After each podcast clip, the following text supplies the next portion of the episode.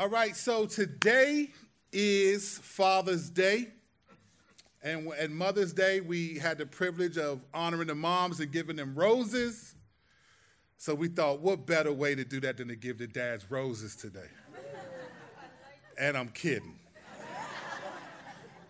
There's not a dad in this room. It's like, man, I'm going to talk to that dude afterwards. The moms got roses. The dads, we got gift cards. That's how we do it. Moms get the petals, dads get the plastic.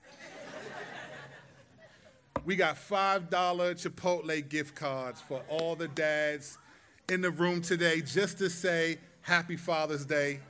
Thank you for being a dad. Dads are mocked very heavily in our culture today. Everything. Most of the people talking on dads, so shh. So listen, just so we're clear, these are for dads, not people who like kids. So don't walk up and be like, man, I babysat my little bro. Like, we don't care about that. The diapers you change must come from you. So these are Father's Day cards. Happy Father's Day. So if you're a dad, who has these, just put your hand up. If you're just a dad here, I have some, Mike has some.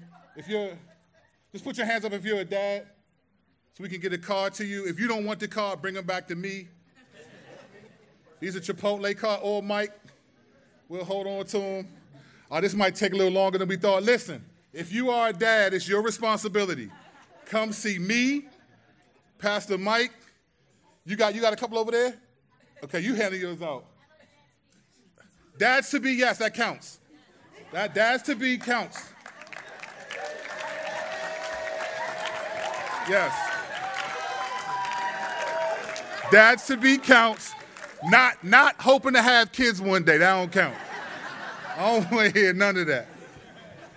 Dads to be, put in that work. It's work around here. Man, we're not doing all that, man. Come on, man. If you a dad, you a dad. If you're a stepdad, that don't mean nothing. You a dad, you a dad. We're not worried about stepdads and all. If you're a stepdad, that counts. You're a dad. So that counts. So if dad is attached to it, it counts. Unless it's my cousin's dad or something like that, then it's not. Y'all know what we talking about. It's just Chipotle. Go ahead, man. Don't try. Just Chipotle. But we're grateful. Dads, thank you. Thank you for your sacrifice. In a culture where dads are mocked heavily, from television shows to media to there's just this overwhelming mockery of the role of a dad in culture today. And so it's good to know that amongst this room, in this room, are men who take that role seriously and have taken that role seriously, who have been there for their children, who remember the season of diapers, who are in the season of diapers. You deserve this if you've taken your kids to the park and one pooped and you walk them back to the car and change them. Then you go back to the park and the other two poop. And you wonder, why didn't y'all poop at the same time? Now I got to go back to the truck. The car stinks. You stink. And you use the last of the wipes and got a little bit on your finger. This card's for you. True dad stories right now. True dad stories. All right, so 2 weeks ago, I stood on this very stage, and I made these comments. I said that we are in Romans chapter 7, and that Romans chapter 7 is one of the most debated controversial chapters in the entire Bible. I stand by that statement emphatically. Romans chapter 7, in fact, the passage that we're looking at today, 13 through 25, is one of the most, could be the most, but I'll say maybe Revelation probably has something to say about that. But this particular passage, Romans 7, 14 through 25, or 13 through 25, is the most controversial, debated chapter, one of them, in the entire Bible. Now, I said we're not going to get into it for 2 weeks, and some of you groaned. And I like that. That means you want to hear the word.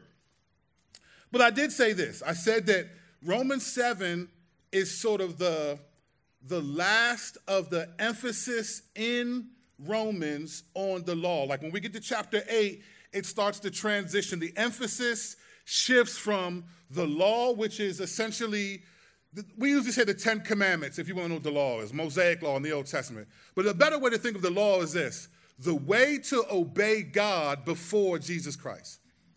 So that's the law, the way, the rules and regulations and all that to obey God before Jesus Christ. And then Jesus Christ comes and everything changes. So in the world of the Bible, you have people who have for thousands of years been trying to, 1,500 years or so, trying to obey God a particular way. Jesus Christ comes, and then it shifts and says, now it's different. Your emphasis, your obedience, things look a little different. And that's the challenge in the passage. And so for most of the book of Romans, Paul is laying out this polemic, this understanding, trying to help us understand that the law, the old way to obey God before Jesus, doesn't work now that Jesus has come. And then everyone needs to switch to the new way to obey Jesus. And some people don't want to switch. They don't get it. Or it's a difficult paradigm shift. Like I said 2 weeks ago, it's like going to another country where they drive on the right side of the car, on the other side of the road, and you're just like, whoa, this is crazy. And it really isn't. It's just a paradigm shift for you. It's a paradigm shift.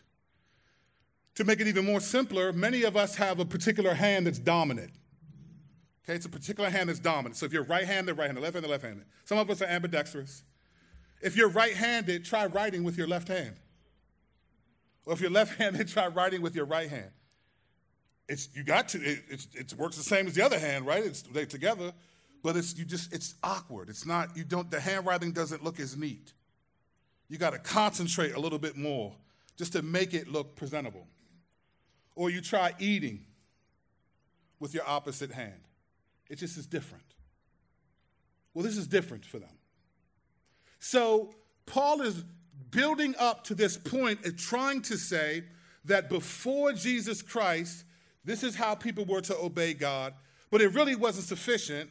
But God allowed it because he knew Jesus was going to come and do everything that he wanted done perfectly. So now that Jesus has come, everyone needs to follow this way. And so this is the rub in this. And this is the last chapter where he really emphasizes this, because the emphasis transitions to being about in the Spirit. So today we're going to look at this last section of Romans 7. And God, for whatever purpose, felt like these verses were sufficient enough to make the point that the way to obey God before Christ is over. But to do that, God gave us one of the most complicated, debated, and controversial passages in the Scriptures. On one side, if this were a fight, now there's a couple different ways that people process this. We're going to look at two primary ways. So this is what we're going to do today. We're going to look at the two primary ways people see this passage and interpret it. Now, if you're on the side of John Piper and Luther and Calvin, Augustine, who was actually on the other side but then switched to this interpretation of Romans 7, they say that this passage is Paul talking as a regenerate believer. So regenerated by the Holy Spirit, he is a believer in Jesus Christ. And in this passage, he is explaining the dilemma within a Christian for what it feels like when you struggle to obey God. If you're in the other corner, great theologians, one of my personal favorites, modern-day theologians, Tom Schreiner, I love his stuff. Magnifying God in Christ was a book that had a profound impact on me and a couple of us. Remember that in 2010 when we read that? I love him. He wrote the foreword in my first book. I love this theologian. Him and many others are on the other side that say Paul was not a Christian saying these verses. There's no way he can be a Christian saying what he's saying. And then you have guys saying that he's definitely a Christian saying what he's saying. Today, we're going to do something a little different. I'm going to lay out both positions. So here's, if you think he's a believer, here's why.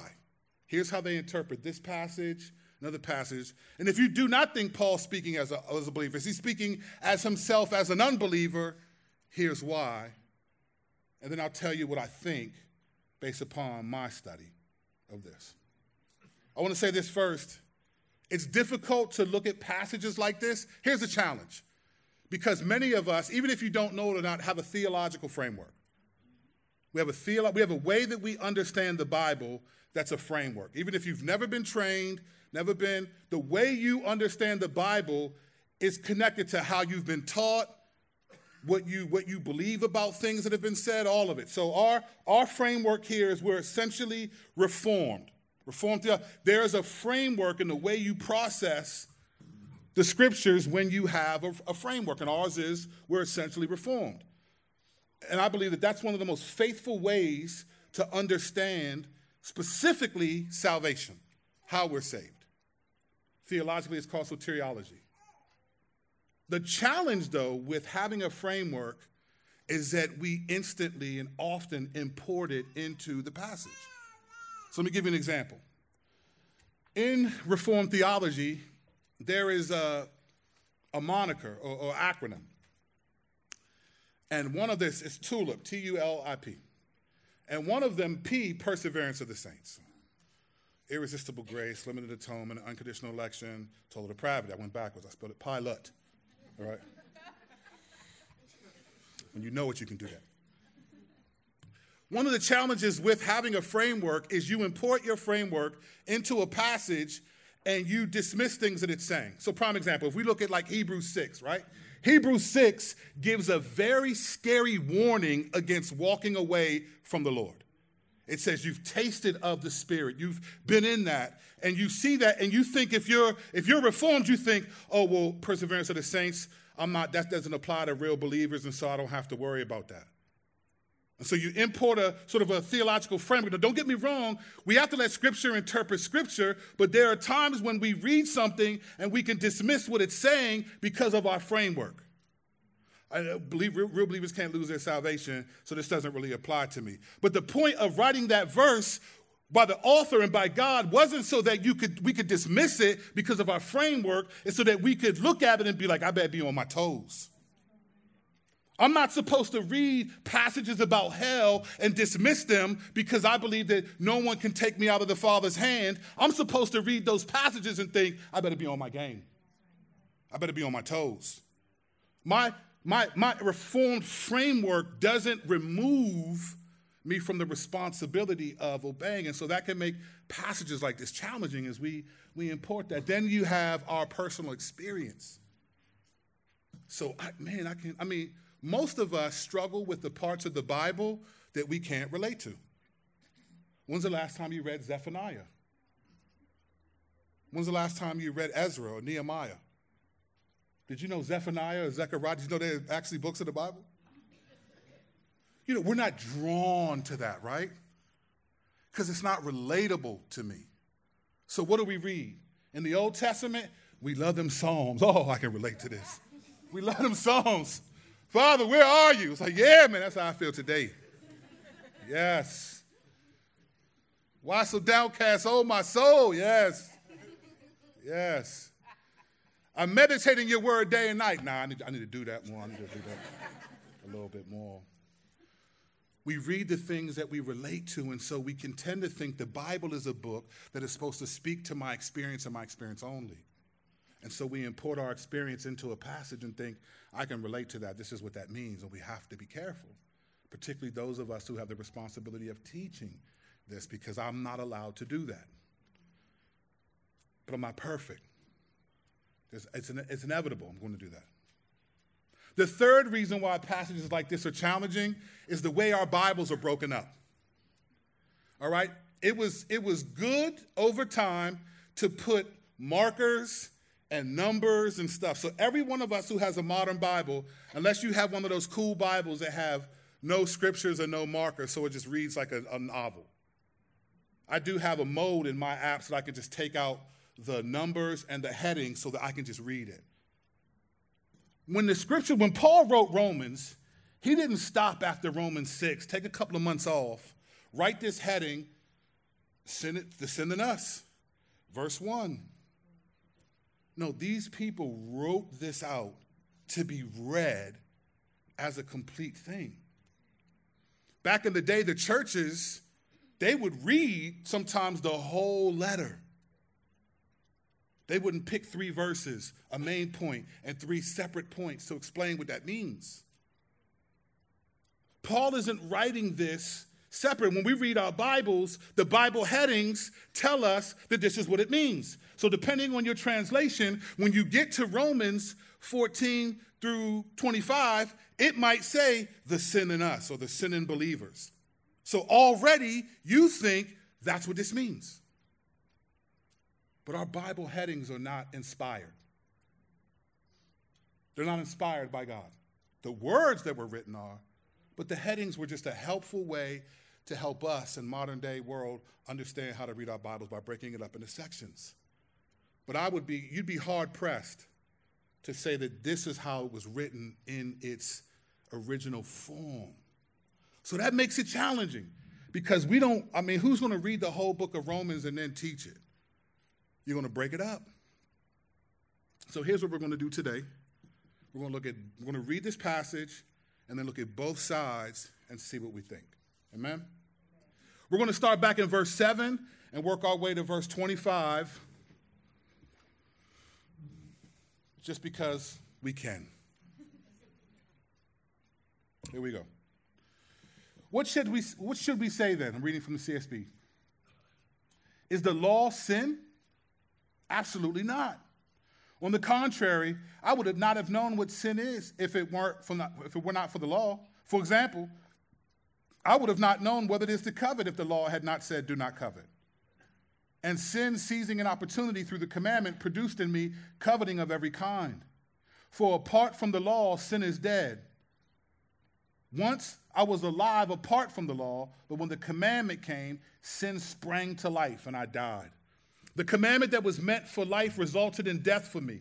For sin, seizing an opportunity through the commandment, deceived me, and through it killed me. So then, the law is holy, and the commandment is holy and just and good.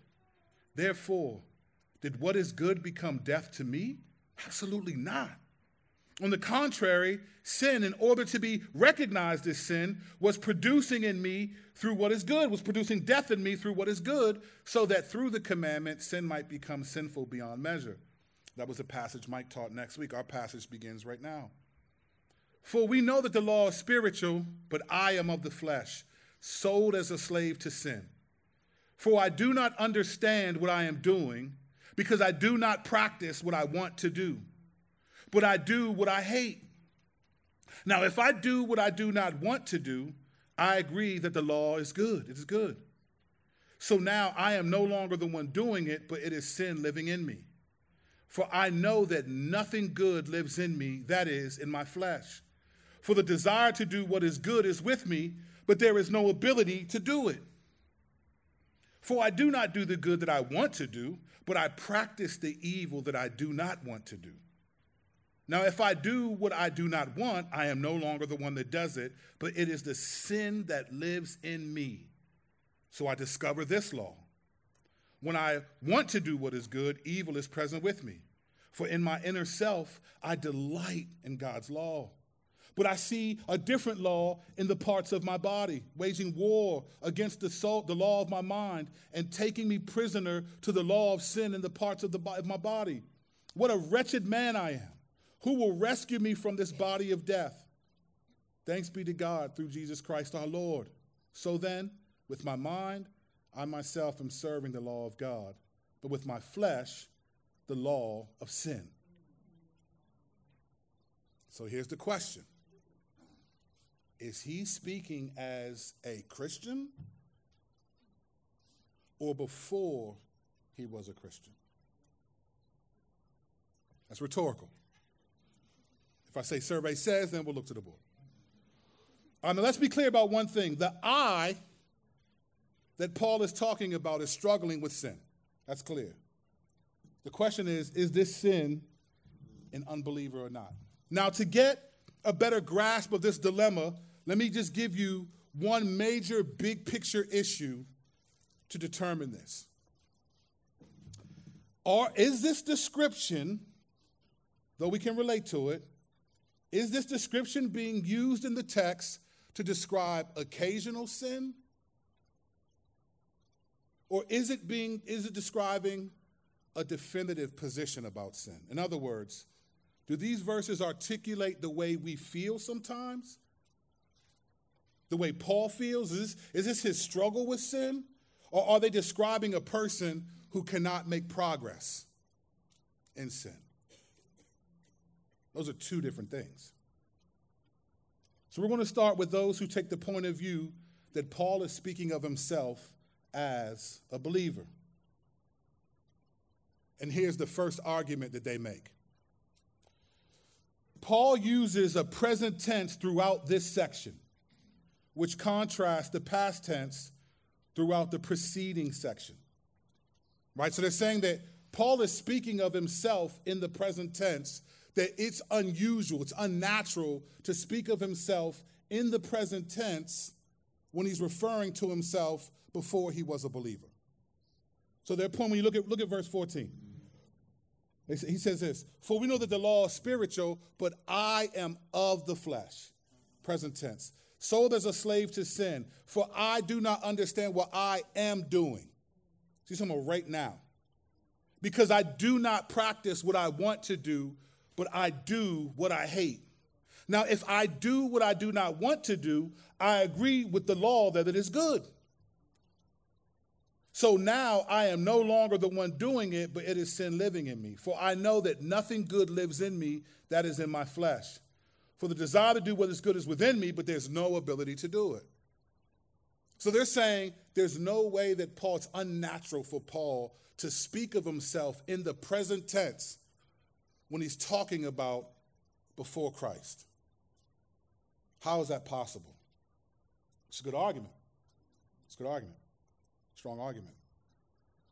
The second point that those who think Paul is a believer will say, I'm not going to hit every single thing that is said, but I'm going to give you enough so that you realize, okay, here is why this passage is difficult. Just when you think like, yeah, it makes sense to me, make sure you hear the other side first, right? Proverbs 18:17, the first person presents his case seems right until another comes to examine him. So wait till you hear both sides before you confidently feel like, yeah, I know what I believe. There are people much sharper than us that are still like, I don't know. All right, here's another point. Paul's view of an unbeliever is given in Romans 1:18 through 3:20. All right? So Paul talks about the people who reject God, who worship the creature rather than the creator. He talks about the people who are hypocrites in chapter 2, self-righteous, judging other people, committing the same sins. He talks about in chapter 3, all have sinned and fall short of the glory of God. There is no one who does good. So their point is, Paul is describing the life of an unbeliever, but a New Testament believer is very different from that. That's not how he would describe a New Testament believer. Now, they will acknowledge that it is possible that Paul does speak of people having conflicting thoughts even before Christ. But he's saying this isn't the language that Paul uses of a believer. It's in that language has already been said, and it's pretty dramatically different from what he's saying now. Another, and I think this is a very strong point, they say Paul's view of himself before conversion is very different than what he's saying in Romans 7. Say, Paul's view of himself is very different than what he's saying. In fact, here's how Paul describes himself in Galatians 1, verses 13 and 14. He says this, "For you have heard about my former way of life in Judaism, I intensely persecuted God's church and tried to destroy it. Advanced in Judaism beyond many contemporaries among my people because I was extremely zealous for the traditions of my ancestors. So they say, listen to how he's describing himself. He doesn't sound like he's so sobered by his inability to keep the law. And it gets even more clear when you listen to Philippians 3:4-6. He says, although I have reasons for confidence in the flesh, if anyone else thinks he has grounds for confidence in the flesh, I have more. So just that verse alone. He says he has confidence in the flesh. And then he says where that confidence is from. He says, I was circumcised on the 8th day of the nation of Israel, of the tribe of Benjamin, of a Hebrew born of Hebrews, regarding the law, a Pharisee, regarding zeal, persecuting church, regarding the righteousness that is in the law, blameless. So here's what they're saying. How could Paul be saying stuff like this as an unbeliever? For I do not do the good that I want to do, but the evil I practice I do not want to do. Now, if I do what I do not want, I am no longer the one that does it, but it is the sin that lives in me. So I discover this law. When I want to do good, evil is present with me. For in my inner self, they're saying that is a different Paul than the one who said, I was blameless before the law. So how could he be talking as an unbeliever when he looks at himself as blameless before the law? We don't hear any struggle of Paul wrestling with obeying God. So there's no way he's talking about himself as an unbeliever. He has to be talking about himself as a believer in this passage. We continue. Paul says that he genuinely delights in the law. He genuinely delights in the law. Verse 22, for in my inner self, I delight in God's law. Some would say an unregenerate Paul would say, I delight in the law. But they say because he says in my inner being, there's a sense he's talking about his spirit, his soul. The people who think that this is really him being a believer, they think that he's talking about, when I says my inner being, he's talking about having the spirit and wanting to glorify God so much in that spirit that he delights in the law of God. But because of sin, he struggles with being able to do it the way he wants to do it. They're saying unregenerate Paul would not have said that. He may have said, I delight in the law, as we heard in Philippians 3, but he wouldn't have said it because he was struggling with obeying it. He said, according to his own evaluation, I was blameless, which means I kept the law. I was a Pharisee among Pharisees. The next point for those who think that Paul is a believer. They say that Paul is referring to an occasion of sin and not total captivity to sin. This is one of the most important points because this is where the tension is in interpretation. When Paul is describing this, is he talking about sin as an occasion, or is he saying I'm in captivity to sin? If he's saying he's in captivity to sin, well, believers are not in captivity to sin. So is he talking about this as an occasion or as captivity? This is the main rub for many people. Which one is it? So one guy famously says, the guy that many of you know well, his name is John Piper. Here's his perspective. And actually, for those of you who joke and say, yeah, we'll get through Romans in like 10 years. John Piper did a sermon on this passage. He did 12 sermons on this passage. Martin Lloyd-Jones did, I think, 16. Talk to me nice. Talk nicely to me. Talk nicely to me. Here's what John Piper says. When I say Romans 7:14-25 describes Paul's Christian experience, I don't mean his steady state experience. I mean that this sort of defeat happens to Paul. For example, when he says, if I do what I do not want, it is no longer I who do it, but the sin that dwells within me, he is referring to an occasion in life, not the totality of life. Or when he says, I see in my members another law waging war against the law of my mind and making me captive to the law of sin that dwells in my members, he does not mean he lives in the steady state of captivity. He means captivity happens to him. So when I describe Romans 7:14-25 as Christian experience, I don't mean ideal experience or normal steady state experience. I mean that when a genuine Christian does the very thing he hates, and he quotes Romans 7:15, which says, for I do not understand what I am doing, because I do not practice what I want to do, but I do what I hate. He says, I mean, a genuine Christian does the very thing he hates. This is what really happened to Paul, the Christian, in moments of weakness and defeat. So John Piper would say, he's not describing the totality of his Christian life, but moments where he's fighting with sin and wrestling, and he fails at times.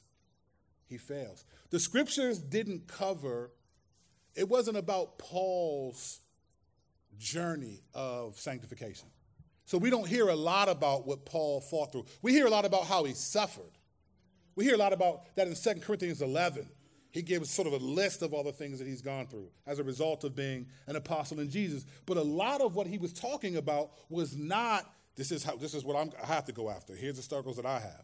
We hear things like, I fought the good fight of faith. I've kept the crown. I've made it to the end. And we don't know if he means sin or just suffering.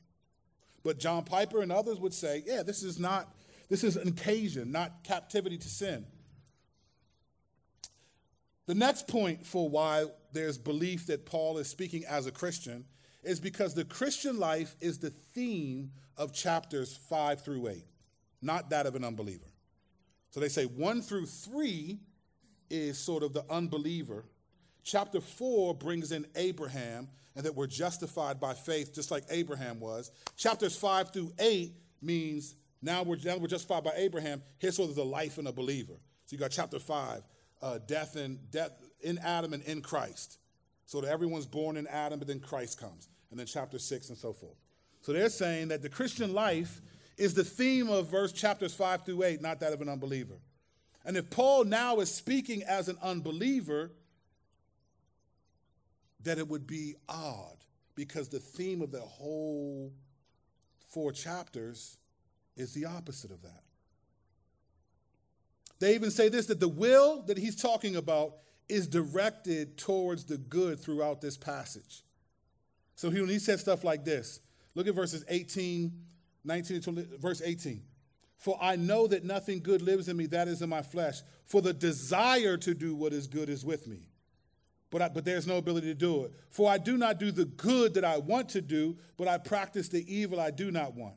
Now, if I do what I do not want, I am no longer the one that does it, but sin that lives in me. So the point that they're saying is, look, Paul's will and his desire is to do good. That's not something that you would say about an unregenerate person who wasn't a believer. And then the last point I'll make today for being a believer, they would say, is that Paul, or the subject, agrees with the law. He desires the good of the law in the passages we just read. When he talks about it is no longer he that does evil, it implies that he formerly did evil, but now doesn't. He hates sin. He said that can only happen to someone who's born again, who's regenerate. There's no way someone who is not regenerate, who has not had the Spirit born him again, would hate sin. They're saying no way. Exhibit A. Now here's Exhibit B. The people who say, there's no way Paul is talking as a believer. There's no way possible. Here's how they start. First, the structure of the passage. This is huge.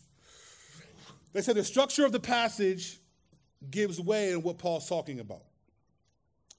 So here's what they say. When we look at Romans 7, you back up to verses 5 and 6, you get a clear structure, okay? So they said this is the outline. Verse 5, for when we were in the flesh, the sinful passions aroused through the law were working in us to bear fruit for death. Okay, verse 6. But now we have been released from the law, since we have died to what held us, so that we may serve in the newness of the Spirit and not in the old letter of the law. So here's what these people are saying, those who believe that he's not a believer. They're saying that verse 5 is describing pre-Christian experience. So the language, when we were in the flesh, and explains that the flesh produced death. Verse 5 is non-Christian, but they say verse 6 is a Christian. Verse 6 refers to Christians in four terms, but now, or being released, or died to our old life, and spirit. So spirit is mentioned. So the people who think, this is what they think is happening. That, and most all commentators do believe that verse 5 is talking about unbelievers and verse 6 is talking about believers. But here's what they think is happening. The people who think that Paul is not a believer in this passage think that verse 5, he's going to explain his unbelieving life in verses 7 through 25, and then verse 6 is explained in Romans 8, verses 1 through 17. Now, for us, it'll seem like weird, but it's actually a brilliant structure if that's what Paul did. So in verse 5, he highlights, for when we were in the flesh, the sinful passions aroused through the law were working in us to bear fruit. And then in verse 6, he describes, well, but we're not of the fruit, the Spirit. We're not of that. So let me tell you what verse 5 was like. And he goes in through verse 7 through 25. And he explains what it's like to be under the law. And then in verse 6, he explains what that's like in chapter 8, 1 through 17. So brilliant structure, if it's true. So they believe there's no way. He's using a diatribe, if you will, sort of a style of communication to show the distinction. The second reason they would say that he's not a believer is that the Holy Spirit is never mentioned in verse 7 through 25. This is Paul we're talking about. This is Mr. Spirit.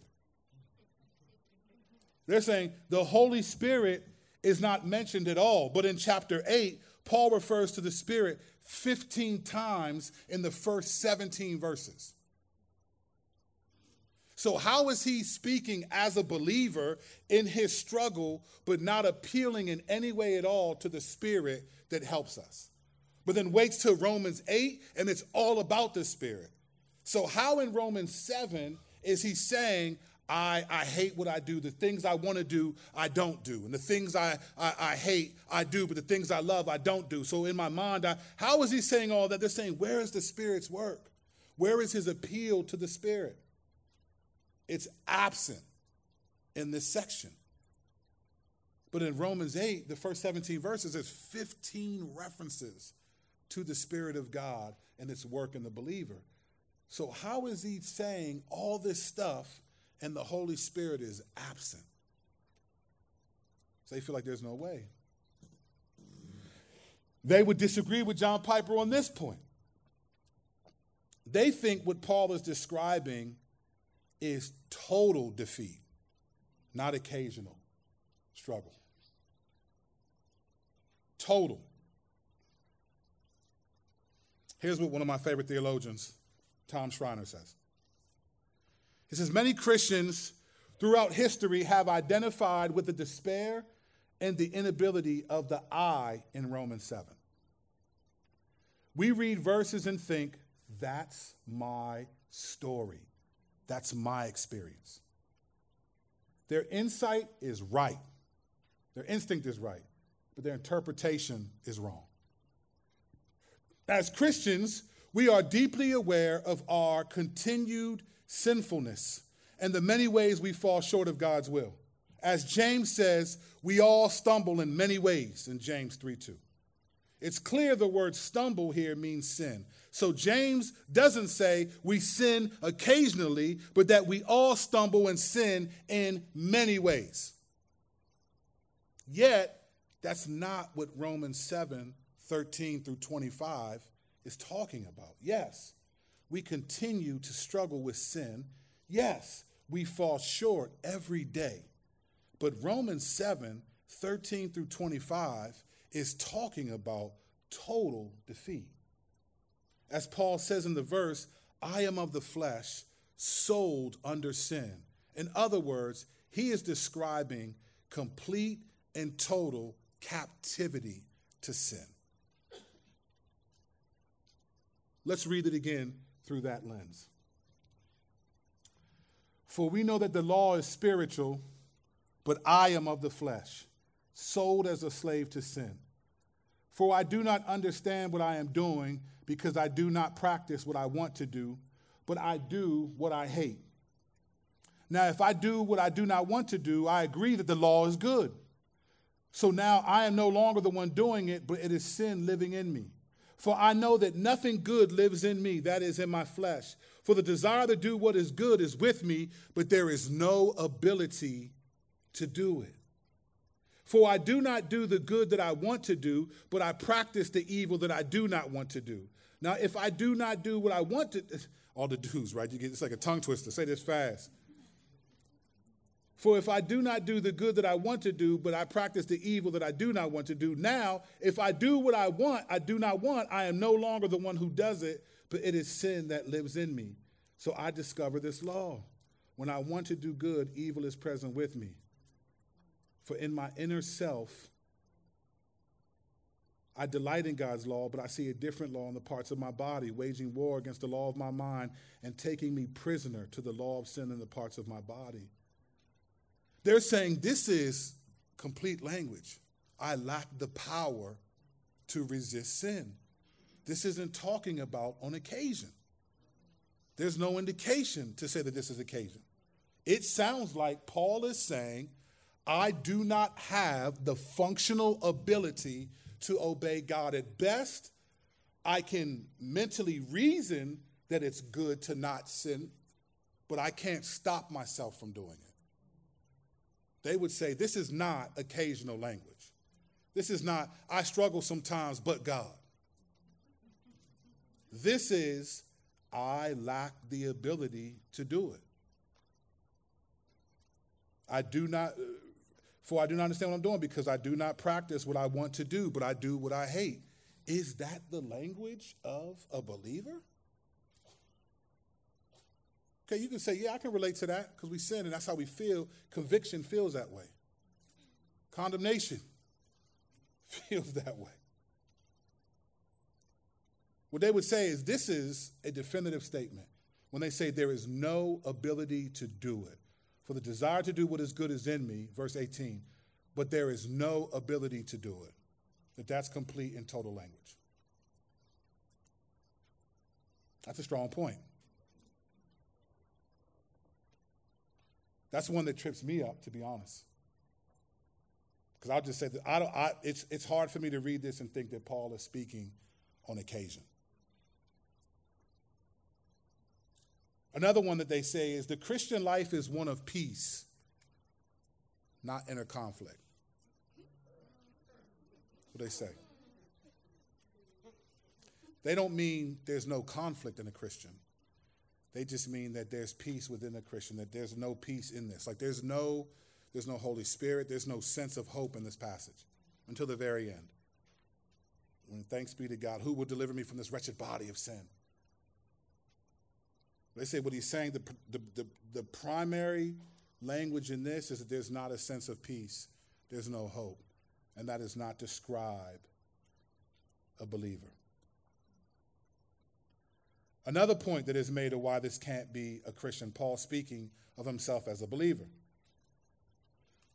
says, because Jesus Christ is not mentioned until verse 25, apart from verse 4 in this whole chapter. And the Holy Spirit's not mentioned in the passage at all. But the presence of the Spirit is a distinct mark of the Christian. That's a distinct mark of the Christian. And that is woefully absent in this passage. Woefully absent. So how is he a believer when there's no reference to Jesus Christ? No, but even though I fail, Jesus. There's no hope in Jesus here. And there's no talk of the Spirit. And that's his whole point. The point is the Spirit, even remember when Jesus told Peter when he said, when they went to Gethsemane and Jesus said, pray with me, stay up with me. Jesus was going to, right before the crucifixion, Jesus goes to Gethsemane, he tells Peter, James, and John, stay up with me. And he says that he says this. He said, the Spirit is willing, but the flesh is weak. Spirit is willing, but the flesh is weak. So that dichotomy exists. It exists without the Holy Spirit. That dichotomy exists. So they would say, where's Jesus in this passage? Where's Jesus? Is he really speaking as a believer and then waiting until chapter 8 or the end of this chapter? They think, no, it's missing. And lastly, and I think the strongest point for me personally that this argument has, that the reason why this cannot be Paul as a believer is that it completely contradicts everything he said in Romans chapter 6. This would be a total contradiction of what he said in Romans chapter 6. So let's look at chapter 6. It's the first. We're just going to read the first 14 verses. Here's what he says in Romans 6. We spent some good time on this passage. The Lord did a lot of work on us a couple months ago as we went through this passage. Feels like a couple years ago. It says this in verse 1. What should we say then? Should we continue in sin so that grace may multiply? Absolutely not. How can we who died to sin still live in it? Or are you unaware that all of us who were baptized into Christ Jesus were baptized into his death? Therefore, we were buried with him by baptism into death, in order that, just as Jesus Christ was raised from the dead by the glory of the Father, so we too may walk in newness of life. For if we have been united with him in the likeness of his death, we will certainly also be in the likeness of his resurrection. For we know that our old self was crucified with him so that the body ruled by sin might be rendered powerless, so that we may no longer be enslaved to sin. Since a person who died is freed from sin. Now, if we died with Christ, we believe that we will also live with him, because we know that Christ, having been raised from the dead, will not die again. Death no longer rules over him. Verse 10, for the death he died to sin once for all time, but the life he lives to God. Verse 11, so you too consider yourselves dead to sin and alive to God in Christ Jesus.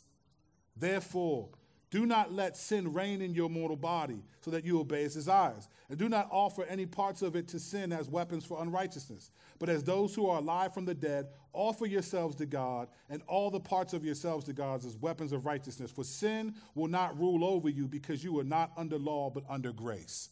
So you mean to tell me that Paul that wrote these words is now as a believer saying, I have no power? Really? Now, if he'd have wrote Romans 6 after Romans 7, it would have made more sense. But he wrote Romans 7 after Romans 6. So you're saying that Paul, who just said that we have power, that we've died to sin, we no longer live in it, is now saying, as a regenerate believer, that I have the ability, the desire, but not the ability to do it? It would totally contradict what he's saying about the life of a believer in Romans 6. All of these exhortations seem to be the opposite of what he's saying his struggle is in verses 14 through 25 if he is speaking as a believer. So from their perspective, there's no way Paul is speaking as a believer. This is Paul as an unbeliever reflecting on his life. Or actually taking verse 5, Romans 7:5, and explaining that, what he means by that in 7 through 25, and then taking verse 6 as a believer and explaining what that means in Romans 8:1 through 17. They're saying, how could the Paul who said, how can we who died to sin still live in it, say that, so now, but I am sold as a slave to sin, for I do not understand what I'm doing, because I do not practice what I want to do, but I do what I hate. He's saying, this Paul is saying that he basically practices sin. How does that jive with Romans 6? You see? It's not as simple as, oh, yeah, that's it, it's that. I can relate to that. The arguments on both sides are compelling. It would be easy to pick a side and stand by it. And after having studied this passage a lot, I had to choose a side as well. I think that both of these options are wrong. I think they're both wrong. And I'll explain why next week.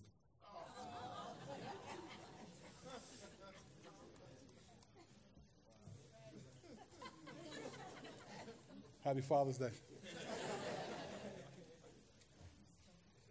I think they're both wrong. Martin Lloyd-Jones does not think that either of these are what the passage is about. I agree with him, but my reasons are different. I do not think that's what Paul was doing at all, speaking as an unbeliever or a believer. But I'll explain why next Sunday. I love you guys. I love that. You know, my favorite show was 24, and it used to end on a cliffhanger. 24 was the first show that me and my wife prayed that the producers would die. Because it would end, and we'd be like, no, you got to be kidding me. Before Netflix, there was Blockbuster. Remember that, baby? We went and got the 6 of them. So we'll just watch a couple of these, watch them 6. I took them back and went and got the rest of the season. Remember that? Look, we'd be up. It'd be 2:30 in the morning, and another episode went off, and my wife would look at me like, babe, we have to go. And I'd be like, why you saying, babe, you want to watch another one too? You want to? Why you putting it on me? You want to watch another one too? I know, but we have to go to church in the morning. Babe, we ain't going to hell if we miss church this Sunday. Let's go. Said that to her. I was on staff at Covenant Life. And did not make it to church that Sunday. We watched 24 till 8 a.m., got us some breakfast, and then we went to sleep. I'll explain next week. Because to try to explain that in a couple minutes wouldn't do a good service. But I needed to make sure you understood the tension of this passage, because this stuff isn't easy. It's easy to be like, oh, yeah, I think it's that. I agree with that. Then you realize, you hear the logic of it, and you're like, wow, wait a minute, yeah. So what are we doing here? What's happening here? We'll get into what I think next week, and at least Martin Lloyd-Jones on some degree is another heavyweight. Having said that, let's sing one more song of worship, and then let's go into communion. And dads, don't forget, come see me and Brother Malcolm. You got some of these? You got these, Dwayne? Oh, you're out? Okay. I got 10 here. One is for me. I got 9 here. I'm a dad too. Hold on. One is for me. I got 9 here. So just making sure. 9 here. We'll do sing a song, and then we'll do communion. And then go enjoy your dad.